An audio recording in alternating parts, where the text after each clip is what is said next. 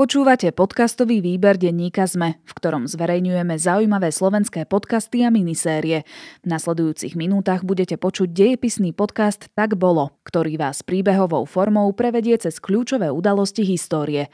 Ak chcete, aby sa aj váš podcast stal súčasťou výberu denníka SME, ozvite sa nám na výberpodcast zavináč petitpress bodka es ká. Where all South Africans are equal.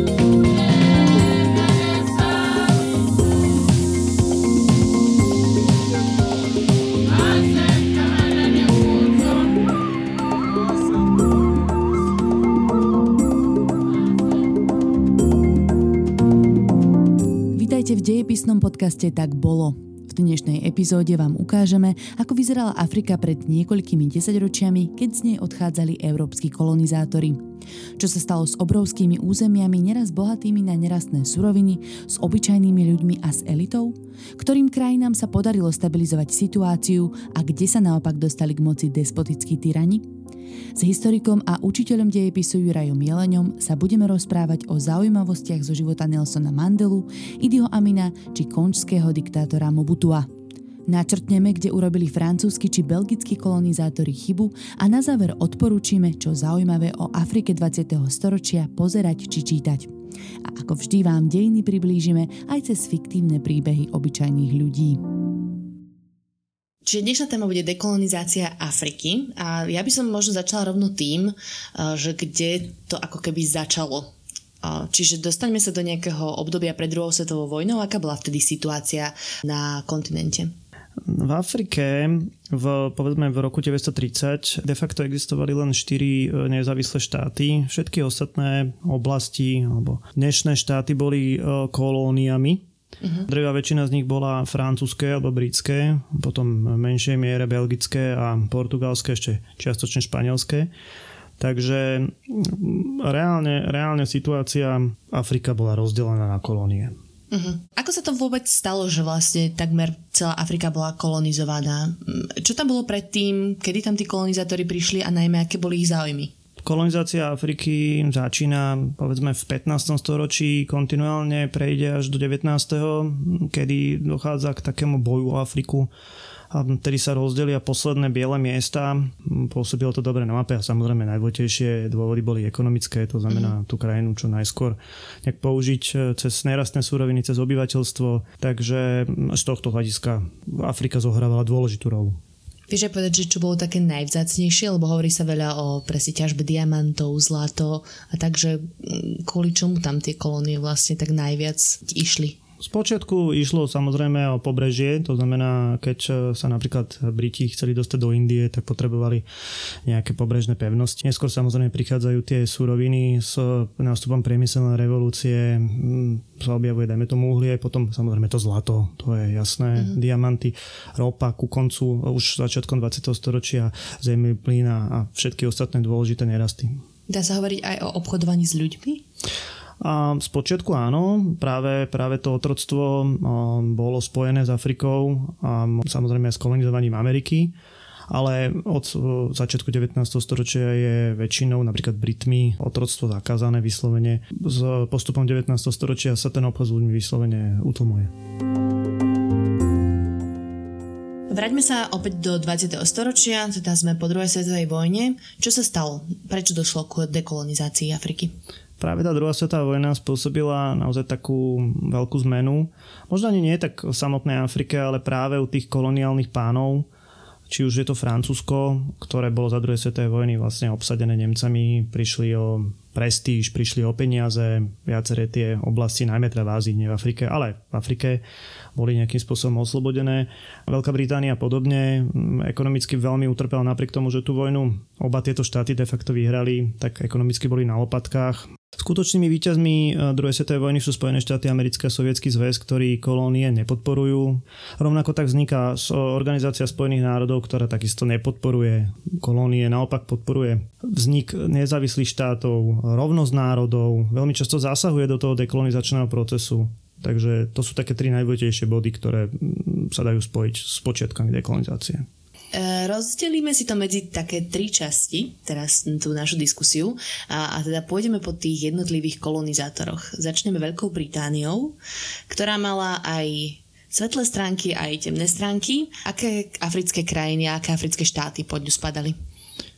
Veľká Británia mala od istého momentu o, taký plán spojiť nejakým takým súvislým pásom území sever Afriky s juhom, čiže Káhiru s kapským mestom, volalo sa to, že cé cé Line. V podstate sa im to spojiť podarilo aj nepodarilo, čiže keď ideme zo severu, Egypt bol takým britským protektorátom, je obrovská oblasť Sudánu a potom povedzme Keňa, Uganda, tzv. Bečuánsko, čo je dnešná Botswana, Rodézia, čo je napríklad dnešná Zambia, Zimbabwe, áno, samozrejme na juhu tzv. Juhoafrická únia, dnešná Juhoafrická republika. Mhm. Mimo tohto pásu existovala obrovská kolónia, a hlavne teda s hľadom na počet obyvateľov Nigéria, a potom boli ešte také menšie oblasti, ako napríklad Sierra Leone a podobne, takže e, bol to taký impozantný kus zeme. Jasné.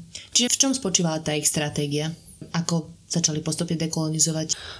Britská dekolonizácia je samozrejme spojená s tým, čo sme povedali, s tým krachom, a samozrejme je spojená aj s situáciou v Ázii. V Ázii sa nachádzala perla impéria India, no a keď už India dostala nezávislosť, v podstate sa rátalo s tým, že v budúcnosti dostanú aj africké kolónie nezávislosť. To bolo v akom období? To bolo tesne po druhej svetovej vojne, devätnásťstoštyridsaťsedem štyridsaťosem, hej, čiže niektoré mali, povedzme, väčšie väčšiu šancu na nezávislosť, niektoré mali menšiu. Každopádne Briti sa k tomu stavali tak, by som povedal, pragmaticky a vychovávali v týchto štátoch nejakú elitu, ktorá mala v budúcnosti prebrať ten štát. A oni to robili samozrejme aj pred druhou svetovou vojnou. Vychováme elitu, založíme politické strany, zorganizujeme voľby, vyskúšame, či to funguje. V prípade teda, že už ten tlak na to vyhlásenie nezávislosti už bol, povedzme, že neúnosný, bola vyhlásená nezávislosť, Briti zmotali vlajku, zatrubili na ústup. Samozrejme, ponechali si niektoré ekonomické výhody a zapojili krajinu do britského spoločenstva národov, do Commonwealthu. Uh-huh. Čiže dá sa ako keby tak konštatovať, že sa snažili robiť to po dobrom? Dá sa povedať áno, že sa snažili sa nejakým spôsobom pripravať. Isté, že to nebolo teraz také, že plán, že pustíme tie kolónie všetky a urobíme z nich nezávislé štáty. Išlo skôr o to, aby to malo nejakú hlavu a petu. Závisí teda prípad od príkladu, ako cestou sa tie kolónie vydali. No. Uh-huh. Vychádzal vyslovene ten záujem o samostatnosť zvnútra tých jednotlivých štátov? Prvotný impuls vychádzal z nejakej inteligencie miestnej, ktorá bola vychovávaná tými Britmi, či už teda v britských školách v zahraničí, alebo teda v britských školách na tom danom území. Samozrejme neskôr, keď sa rozbehla studená vojna, zasahovali do toho aj nejaké ako, teda superveľmoci, či už to bol teda Sovietský zväz alebo Spojené štáty americké. Dobre, tak povedzme si teda nejaké príklady toho, ako to dopadlo. Možno krajinu, v ktorej to dopadlo relatívne dobre, alebo vyústilo to do lepšieho konca, a krajinu, v ktorej to nedopadlo až tak dobre. A teraz hovoríme stále o pôvodných britských kolóniách. Tak asi najznámejší príklad, aj najspomínanejší je príklad Južnej Afriky. Ťažko trošku s tou terminológiou Juhoafrická únia, Južná Afrika, Africká republika, ono sa to tam tak trošku menilo. Budem hovoriť, Južná Afrika mala špeciálny status, patrila medzi staré kolónie s pomerne veľkým zastúpením beložského obyvateľstva. Špeciálnu triedu tvorili tzv. Búrovia alebo potomkovia pôvodných holandských kolonistov, ktorí tu boli prví, potom prišli Briti. Uh-huh. A medzi tým je samozrejme to domorodé černovské obyvateľstvo v mnohých, mnohých kmeňoch. Juhoafrická republika dnešná a Južná Afrika ako taká, ako štát je obrovským územím. Je od pamäti multietnická a multirásová samozrejme. Uh-huh. Asi je známy teda príklad, aj to slovičko apartheid, že sa práve v Južnej Afrike zrodí. Trošku si ho vysvetlíme, čo to teda znamená. Apartheid pochádza z, práve z afrikánštiny, čo je taký mix holandštiny a angličtiny, povedzme, nazvime to afrikánština. Yes. A apartheid znamená rasová segregácia. To hnutie, ktoré nejakým spôsobom bude pre, propagovať apartheid, vzniklo v štyridsiatych rokoch, ale reálne sa apartheid začne aplikovať až v roku devätnásťstoštyridsaťosem štyridsaťdeväť, uh-huh. kedy vyhrajú nacionalisti a vlastne začnú presadzovať takéto rasové zákony. Napríklad bude zakázaný medzirasové vzťahy, tým myslím zmiešané manželstva, ale myslím tým aj pohlavný styk, aby boli rasy prirodzene a veľmi prísne oddelené. Neskôr bude prijatý zákon o povinnej registrácii. To je zákon, ktorý černovskému obyvateľstvu bude dávať akési pracovné povolenia, ktoré im umožňujú vstup do belovských oblastí. Napríklad miesta v parku boli určené len pre bielých, hej, a, a rovnako tak, ja neviem, boli pláže. Samozrejme platovo boli na tom oveľa horšie ako belovské obyvateľstvo. Rovnako tak samozrejme nemohli voliť. Mali zákaz nočného vychádzania. Štát sa ich snažil postupne vysťahovať do vyslovene černovských oblastí, do černovských sídlisk, niekedy zvaných tzv. Bantustanov. Uh-huh. A to sú nejaké getá na okraji. Nazvime to vlastné štáty. Hej. Uh-huh. Len aby si to vedeli predstaviť naši poslucháči, ten pomer, aký tam bol, tak približne na päťdesiat miliónov Černochov bolo asi päť miliónov Belochov. Tak? Správne? Áno, áno, áno, áno. Že vlastne to bolo na tom také paradoxné, že absolútna menšina ovládala väčšinu. Do čoho to teda vyústilo a kedy sa to zlomilo? Spočiatku sa to černovské obyvateľstvo bránilo e, už od začiatku päťdesiatych rokov skôr takou mierovou cestou, bojkotovali autobusy. Čiže e, nejaké hnutie odporu sa rodí v päťdesiatych rokoch. E, tu je asi samozrejme najznámejšia postava Nelson Mandela. V šesťdesiatych rokoch e, sa dostáva teda na dvakrát do väzenia a bude odsúdený na doživotie. pätnásteho júla devätnásťstošesťdesiatdeväť, denník väzenského dozorcu Daniela Brugera. Prekliaté miesto tento Robben Island. Pfoj. Ale vždy lepšie ho strážiť, ako tu hniť. Bolo strašne teplo, tak som bol rád, že na mňa vyšla služba vo vnútri. Väčšina chlapov vyšla s väzňami do lomu, ja som triedil poštu, kontroloval prídely a nakoniec som mal spísať hlásenie zo služby. Ako vždy som všetky listy pootváral, prečítal a britvou som vyrezal vety, ktoré boli zakázané. Pri obyčajných vrahoch a násilníkoch toho väčšinou nebolo veľa. Politickým často nezostalo skoro nič. Ale tí mali našťastie povolené len dva listy do roka. Keď sa to rozrátalo na chlapa, nebolo s tým veľa roboty. Ako som tak postupne prechádzal poštu, zarazil ma, že som zazrel Mandelovo meno. Ten pes dostal list pred mesiacom a už všetci vedia, že mu nemajú častejšie ako raz za pol roka písať, že to aj tak nedostane. Lenže toto nebol list, ale telegram. Len pár riadkov, preletel som ich očami, Mandelov prvorodený symbol mŕtvy. Ani nie rok od smrti jeho matky. Na konci dňa som písal hlásenie, keď sa chodbou začali šuchtať po celom dni v lome. Dvere som mal otvorené, videl som priamo na chodbu. Keď prešiel popred kanceláriu, skríkol som na ňo. Najskôr nazrel, potom vošiel. V kútiku už mal zasnutú krv. Asi mu zas rozrazil papuľu niektorý z nepolitických. Vstal som s telegramom v ruke a hoci som od neho bol vyšší, stále som mal pocit, že sa na mňa díva zhora. Nenávidel som toho špinavého čierneho bastarda. Zaslúžil si byť na tomto hnusnom ostrove a sedieť v tej odpornej cele. Keď rozpažil, mohol sa takmer dotknúť stien. Menej než dva a pol metra a na zemi len smradľavý slamník. A to žrádlo? Fuj, to by u nás ani potkany nežrali. Do konca života takto, nech si zhnie za to, čo všetko on a taký, ako on porobili. Strčil som mu do rúk ten prekliatý telegram, kývol som na kolegu a bez slova som si vyšiel zapáliť na dvor. Nechcel som mu vidieť do očí, keď si to prečíta. Nelson Mandela sa po svojom uh, uväznení dostáva na uh, Robben Island, čo bola veľmi prísna väznica, kde spával v veľmi malej cele na zemi. Podobne uh, vlastne je to opísané v tom našom príbehu. Uh-huh. Pracoval najskôr teda rozbíjaním kameňa, potom pracoval v takom hápennom lome bez ochrany očí. Popri tom študoval, to bolo zaujímavé. Dorábal si právnické vzdelanie, tak by som povedal. To je také paradoxné, že mu to vôbec dovolili. Bolo to tak na dlhé lakte, tam boli naozaj také boje. Ten rasizmus platil aj na tomto ostrove.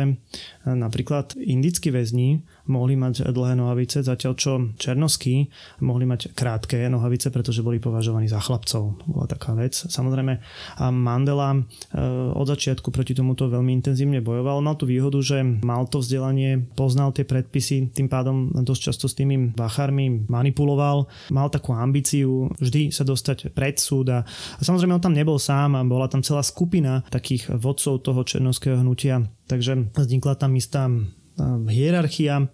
V sedemdesiatych rokoch sa situácia trošku pre neho zlepšuje. Navštevujú ho viacerí prominenti, aj politickí. A jeho prípad sa stáva svetoznámym. Veľmi záhybu udalostí z Soweta v roku devätnásťsedemdesiatšesť, kde dochádza k študentským nepokojom. To, to bolo nejaké mesto? Soweto je oblasť, alebo také sídlisko, kde vlastne dôjde ku akémusi povstaniu študentov kvôli tomu, že v tých černovských školách boli katastrofálne podmienky, boli preľudnené a tí študenti proti tomu začali protestovať. Skončilo to masakrom.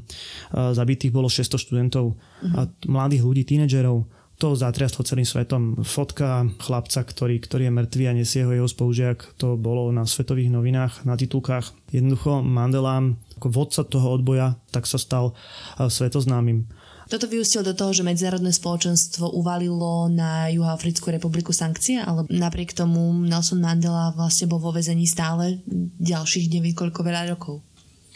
To embargo, to bolo vyslovene vylúčovanie z toho medzinárodného spoločenstva. Hovorí sa teda, že Briti vylúčili Južnú Afriku z Commonwealthu, no nie je to úplne tak, ale vylúčili by. A takisto z O S N bolo z vážnych športových akcií. Veľmi bolestné bolo napríklad pre Juhoafričanov vylúčenie z takej medzinárodnej konfrontácie v rugby. Juhoafrická vláda, juhoafrický prezident nemusel nejakým spôsobom reflektovať túto medzinárodnú krízu, lebo si to mohol dovoliť. Vlastne Južná Afrika bola vždy závislá od cien zlata a tie boli najmä v sedemdesiatych rokoch veľmi vysoké, takže mohla platiť za ochranu, mohla platiť robotníkov, mohla platiť roľníkov. V osemdesiatych rokoch sa situácia začína meniť a prichádza aj k poklesu a veľmi výraznému poklesu zlata, ten tlak veľmi výrazný.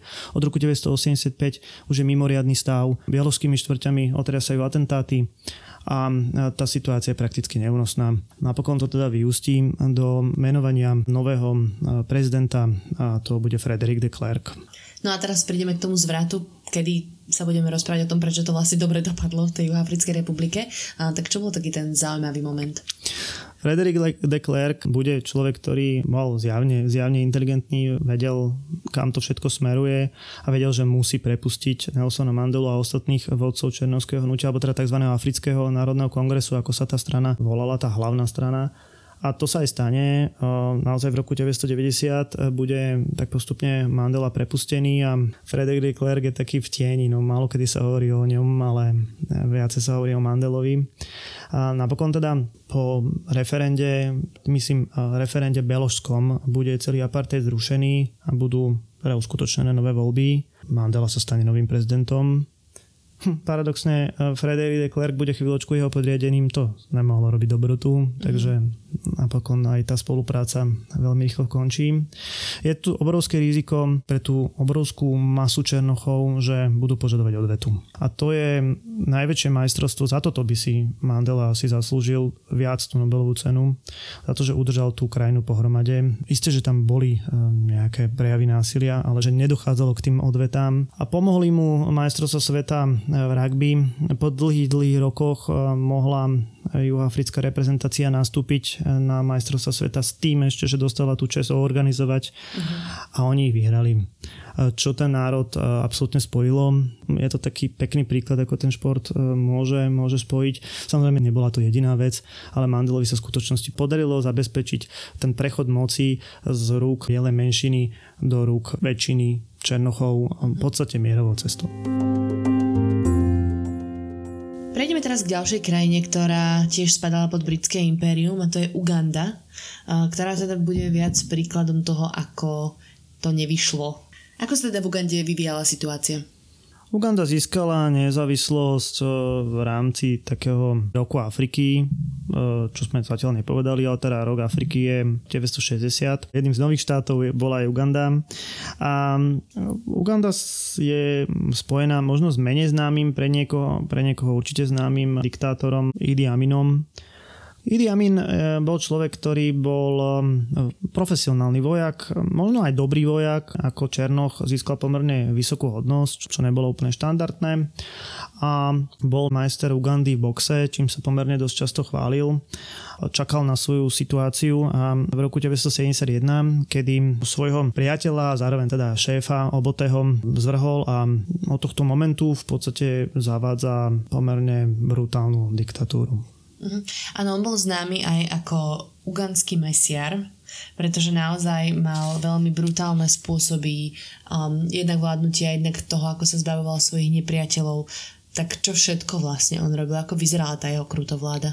Už úplne od začiatku organizoval masové popravy dôstojníkov, ktoré boli nejakým spôsobom napojení na toho jeho predchodcu. Prvé mesiace povraždil asi desaťtisíc obyvateľov Ugandy a vojaci vlastne vyberali asi stopäťdesiat dolárov za to, aby si ich príbuzní mohli odniesť svoje telá a pochovať ich. Mm-hmm. Idi Amin hlásal, že v Ugande je kolíska ľudstva, že tu vznikol život a z tohto hľadiska si dával moc radiť popredným predstaviteľom sveta. A mal taký špecifický vzťah k Veľkej Británii. Navrhol vlastne sňatok s princeznou Annou a balil na večierku priamo v Buckinghamskom paláci kráľovnú Alžbetu. To teda možno bolo silné kafe a za toho teda už do Anglicka nikdy nepozvali, takže sa stal nepriateľ Anglická a až takým naozaj smiešným spôsobom v tomto kontexte sa nechal vymenovať za škótskeho kráľa. Ale teda v rámci Ugandy sa nechal vymenovať za škótskeho kráľa. Hej. Podporoval napríklad Íru. Vyhnal zhruba päťdesiat tisíc Indov z krajiny, čo bola kostra ekonomiky. Okamžite rozdal tie ich biznisy, tie ich živnosti svojim nohsledom a tá, tá ekonomika išla veľmi rýchlo dole.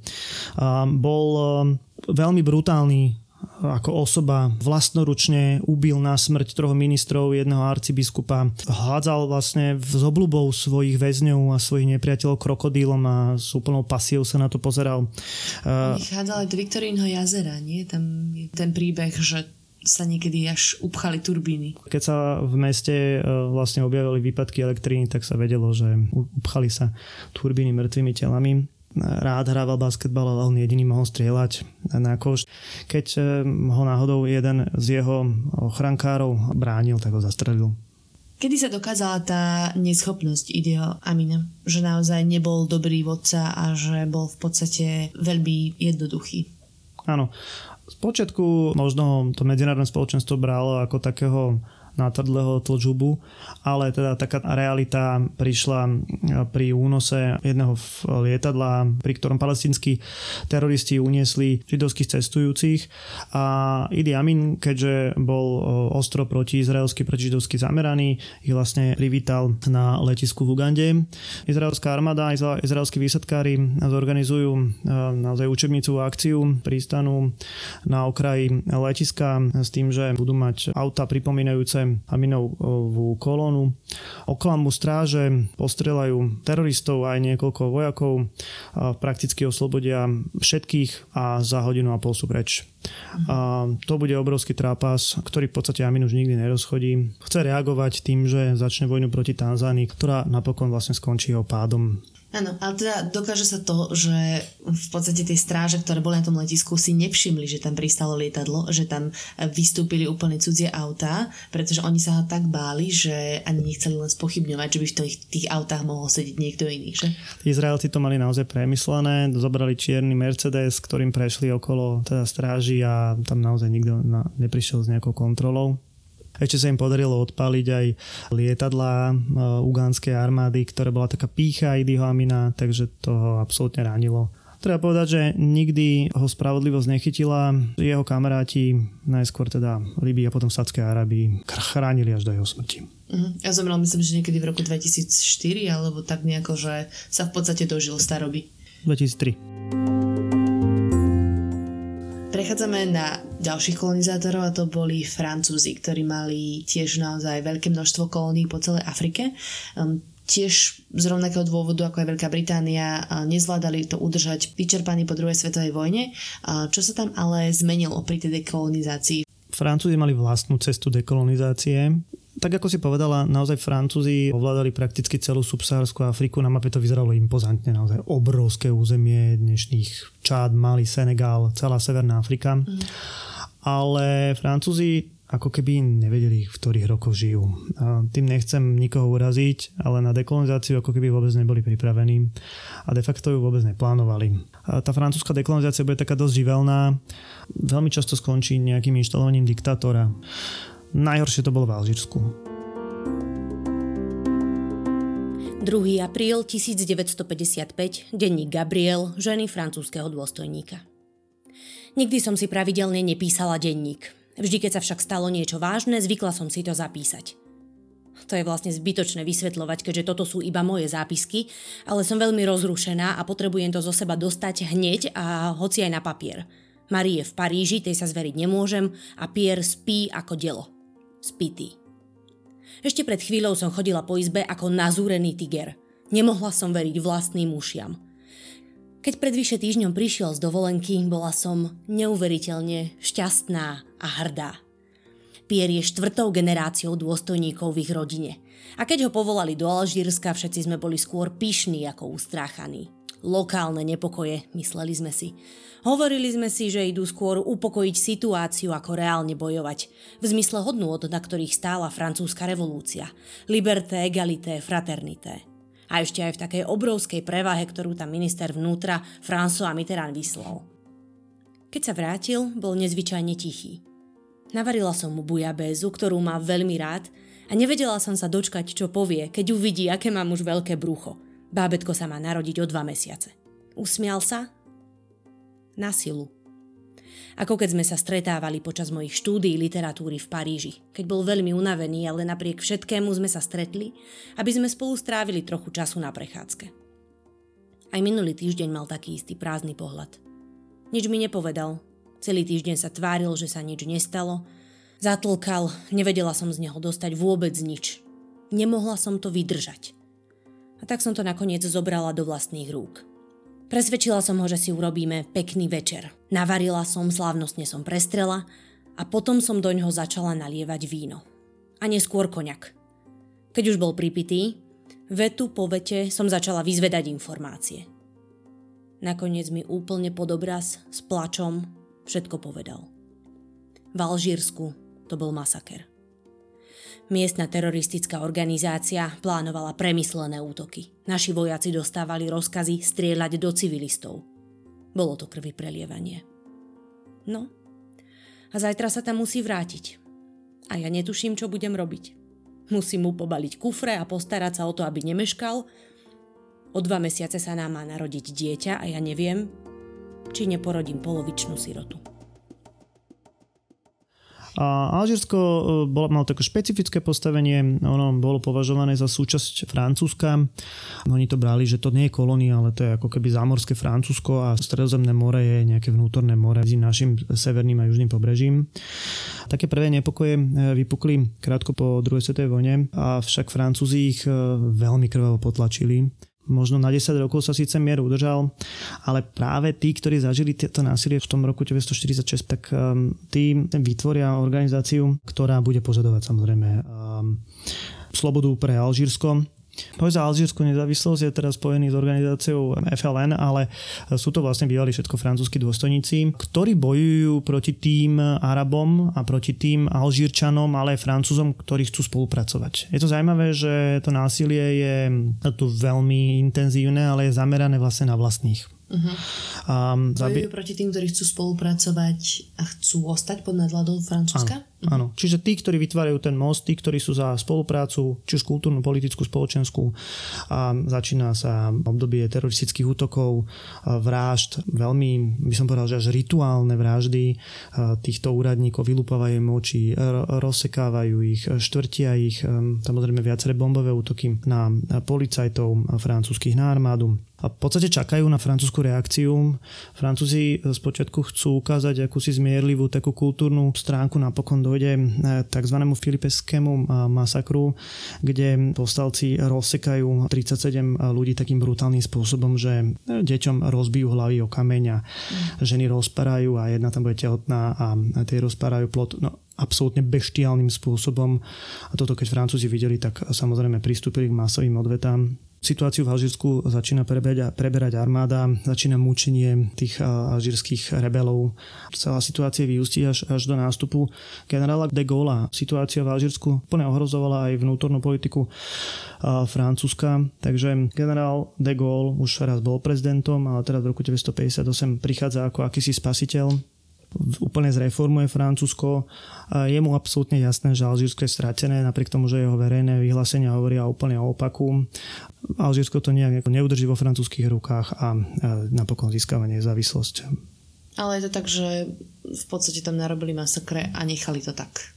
Nechali to tak. Časť bieleho obyvateľstva, bieloského obyvateľstva utekla, ale tí Alžírci, ktorí spolupracovali, tí boli vystavení absolútnemu teroru zo strany toho nového alžírskeho štátu. Mhm.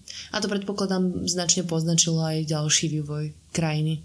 Takisto sa tam vlastne dostane k moci diktátor. Aj tie vzťahy alžírsko-francúzske budú dosť dlho zlé. To nás privádza vlastne k tretiemu kolonizátorovi, čo je Belgicko, ktoré v podstate veľmi podobným spôsobom konalo v Kongu. Teraz hovorím o Demokratickej republike Kongo, čo je naozaj obrovské územie v Afrike. Teda tam ten vývoj tiež nebol veľmi jednoduchý a pozitívny. Naozaj je to obrovské územie, väčšie ako západná Európa. A obrovské množstvo nerastných surovín, ktoré by stačilo bez problémov na základné potreby pre obyvateľov. Problém je v tom, že druhá meno Konga je kleptokracia. Uh-huh. Kleptokracia je vlastne vláda kradnúcej menšiny alebo kradnúcej skupiny ľudí. Keď v roku devätnásťstošesťdesiat Belgičania sú nútení odísť, tak krajinu zanechávajú v pomerne dosť veľkom chaose. Kongo ako obrovská krajina má v sebe asi dvesto národností a nejaké správne hranice, ktoré vo vnútri v Kongu vlastne ležali, absolútne nekorešpondovali s tými kmeňovými hranicami. Mm. Kongo sa v podstate na chvíľočku rozpadlo na niekoľko častí a päť rokov sa de facto zmietalo v občianskej vojne. Boli to vyslovene krvavé boje. A tu sa práve ukazuje, že stopäťdesiatročný kolonializmus v Afrike v podstate neznamenal nič. To je paradox. Čiže ako náhle Európani ako keby odišli, tak tie boje pokračovali ďalej a pokračujú doteraz. Ako keby sa, ako keby sa obnovili tie staré nepriateľstvá, čo je možno z našej hľadiska ťažko pochopiteľné. Podobne ako v iných štátoch, napokon z tejto občianskej vojny vzíde jediný diktátor, to bude Mobutu, ktorý v roku devätnásťstošesťdesiatpäť po päťročných veľmi krvavých bojoch dokáže tú situáciu v krajine ako tak stabilizovať a dokáže vládnuť um, relatívne, ale tým nemyslím celoplošne, ale teda relatívne kľudne. desiateho januára devätnásťstosedemdesiatpäť. Denní krajčiara prezidenta Sese Seka Mobutu. Práve som sa vrátil od prezidenta Mobutuho. Doletel z Paríža, kde bol s manželkou, milenkou, aj s jej sestrou dvojčaťom. Musel som byť v paláci skôr ako pristáli a priamo z Concordu mi do dielne priviezli nové látky. Ešte pred piatimi rokmi som šiel perfektne padnúce oblaky, ale teraz sa už nosiť nesmú. Prezident ich zakázal, pretože symbolizujú koloniálnu nadvládu. Teraz sa na najformálnejšie udalosti nosí abakost. Po francúzsky abale kostium, teda pred oblekom. Nemal by som to tak písať, ale je to hnusný, dlhý plášť, pripomínajúci uniformu z tvrdej, nepríjemnej látky a s vojenským stojačikom ku krku. Och, ako rád by som odušil oblek alebo smoking, ale nie. To si radšej ani nechcem predstavovať. Môžem byť rád, že dostávam plat a že moja rodina nehladuje. Krajina je v strašnom stave. Prezident sa smeje, že ľudia len predstierajú, že pracujú, takže on zase len predstiera, že im platí. Veľa sa zmenilo. Aj meno krajiny, aj jeho meno. Ešte pred tromi rokmi sa volal José Desiré Mobutu a teraz sa nechával slovať kmeňovým menom Sese Seko Mobutu, teda mocný bojovník, ktorý kráča od víťazstva k víťazstvu a zanecháva za sebou spálenisko. Ale ako hovorím, som rád, že mám prácu, no to, čo sa tu deje, je absurdné. Pred štvrť rokom tu bol zápas v boxe, na ktorý sa z diaľky pozeral celý svet. Stretli sa v ňom George Foreman a Muhammad Ali. Foreman vystúpil z lietadla s dvoma nemeckými ovčiakmi a v tej chvíli ho znenávidela celá krajina. Všetci starší si pamätali, že to boli psi, ktoré chovali Belgičania a každý pozná aspoň jedného suseda, príbuzného známeho, ktorý od nich má jazvy na celý život. Inak, ten zápas si prezident kúpil za desať miliónov dolárov a ďalšie milióny išli na štadión, na ktorom sa odohrával. Pol krajiny kape od hladu a my staveme štadión kvôli jednému zápasu. Ali vyhral nokautom tesne pred koncom ôsmeho kola. Mobutu bol ďalšia postavička. Ano. Aj náš príbeh o tom hovorí, teda príbeh údajného krajčíra, ktorý mu šil obleky. Mobutu naozaj je vlastne stelesnený kleptokrat. To je človek, ktorý že vraj ukradol celý štátny dlh Konga. On vlastne založil stranu, mm-hmm. ktorá bola zaujímavá, že vlastne každý obyvateľ Konga sa po narodení stal členom tejto strany, čo vlastne nemá žiadny význam byť, byť členom tej strany, alebo nemá to žiadnu vlastne exkluzivitu, lebo všetci boli v tej strane. Urobil takzvanú zairizáciu. My sa bavili, že vieš, čo je zair... nový názov Konga od roku devätnásťstosedemdesiatjeden teda bol oficiálne zmenený názov štátu, rieky, menili sa mená, všetky európske názvy museli byť zmenené na africké. A tu sa objavuje aj teda nové meno Mobutu Sese Seko, čo je teda v preklade mocný bojovník kráčajúci od víťazstva k víťazstvu, zanechávajúci spálenisko, hej, to bolo ako t- celé okay, jeho meno. Preklad. On sa tým chcel odlíšiť od toho druhého Konga, ktoré je v Afrike, alebo to bolo iba vyslovene taký ten návrat ku koreňom, aby zlikvidovali všetko to európske, čo tam kedy bolo. Hlavne, hlavne toto. Hlavne naozaj návrat k tej podstate, k tomu africkému. Uh-huh. Takisto znárodňoval majetky cudzincom, žil v neuveriteľnom paláci, prenajímal si Concorde. Keď vieme, koľko stála letenka pre jedného človeka v Concorde, tak on si prenajímal to lietadlo, chodieval za prostitútkami do Švédska, respektíve zo Švédska boli vozené, raz si zmyslel, že bude pásť ovce, tak z Venezuely, či z ktorej juhoamerické krajiny mu doniesli proste ovce. Vlastne obrovské majetky v Európe. Tí ľudia organizovali pašovanie nerastných surovín do zahraničia. Čiže štát organizoval pašovanie, aby z toho mm. niečo mali. On mal veľmi zaujímavý vkus aj na ženy, alebo teda zaujímavý milostný život, by som to povedala. Tvrdilo sa o ňom, že má naozaj neukojiteľný apetít. Mal manželku, ktorá mala dvojičku a, a že vraj teda s nimi bývala a bola kedykoľvek k dispozícii. Uh-huh. Rád sám seba nazýva leopard, nosil tú leopardu čiapku. Že... Áno, na každej jednej fotke mal leopardiu čiapku. A teda uh, spomínal si aj, že spával s manželkami všetkých svojich ministrov, Aby, keďže bol áno, líder. Teda, áno, áno, áno. Samozrejme tá, ten kult osobnosti tam bol obrovský. V televízii teda ho prezentovali, že lieta na oblaku a že teda všemocný, sám seba povyšoval do najvyšších vojenských hodností, bol polný maršál a podobne. Uh-huh. Samozrejme dohnala ho jeho politika. V krajine v osemdesiatych rokoch vypukla obrovská inflácia. Mobutu očividne zostarol a napokon v deväťdesiatych rokoch už dochádza k istej demokratizácii, pričom napokon v deväťdesiatom siedmom sám odstúpil a odišiel do Maroka, kde aj zomrel. Uh-huh.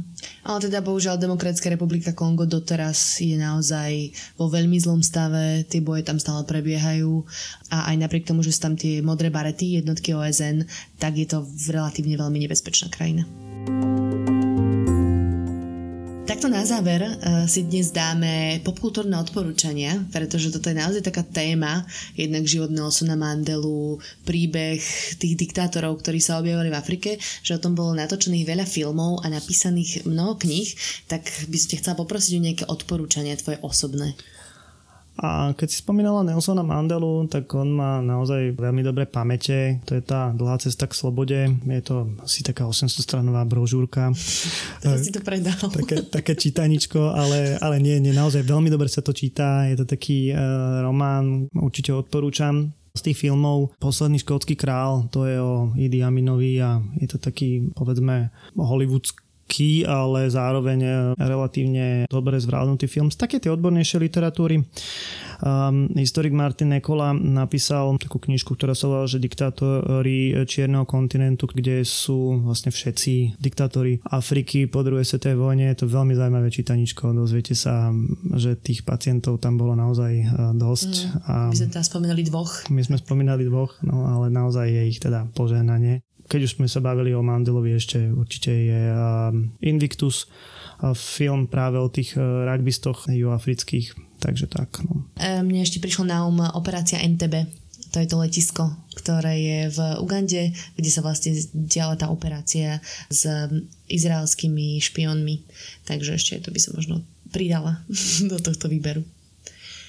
Dobre, Juraj, ďakujem veľmi pekne, že si aj dnes našiel na nás čas a urobili sme si takúto prehliadku Afrikou a samozrejme tých krajín je tam nespočetne veľa a my sme sa rozprávali, že o niektorých by sme urobili aj zvlášť diel, napríklad taká Rwanda si rozhodne zaslúži samostatný diel, tak snáď sme vám ako tak priblížili tú situáciu, ktorá tam bola počas dvadsiateho storočia a ktorá aj vyústila do toho, ako jednotlivé africké štáty vyzerajú dnes. Podcast Tak bolo pre vás pripravujem ja, Kristýna Hamárová, dejepisár a historik Juraj Jeleň a Dominika Pišťanská, ktorá pripravuje jednotlivé príbehy. V tomto dieli ďakujeme za spoluprácu Lukášovi Onderčaninovi, ktorý má na starosti grafiku, Lukášovi Paholíkovi, technické zabezpečenie, Martinovi Kajglovi a Martinovi Smitkovi za pomoc pri nadžitávaní príbehov. Zvučku, ktorú ste počuli, pripravil Vladimír Bizík a tento podcast podporila finančne nadácia Milana Šimečku. To je od nás zatiaľ všetko a tešíme sa na vás znova v ďalšom dieli.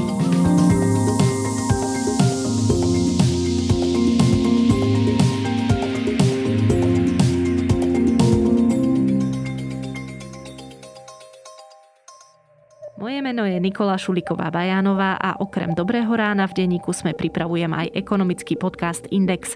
Snažím sa v ňom na zložité otázky, či už o biznise, štáte alebo osobných financiách, hľadať zrozumiteľné odpovede. Budem rada, ak sa ku mne každý štvrtok pridáte. Index nájdete vo všetkých podcastových aplikáciách, ako aj na stránke w w w bodka sme bodka es ká.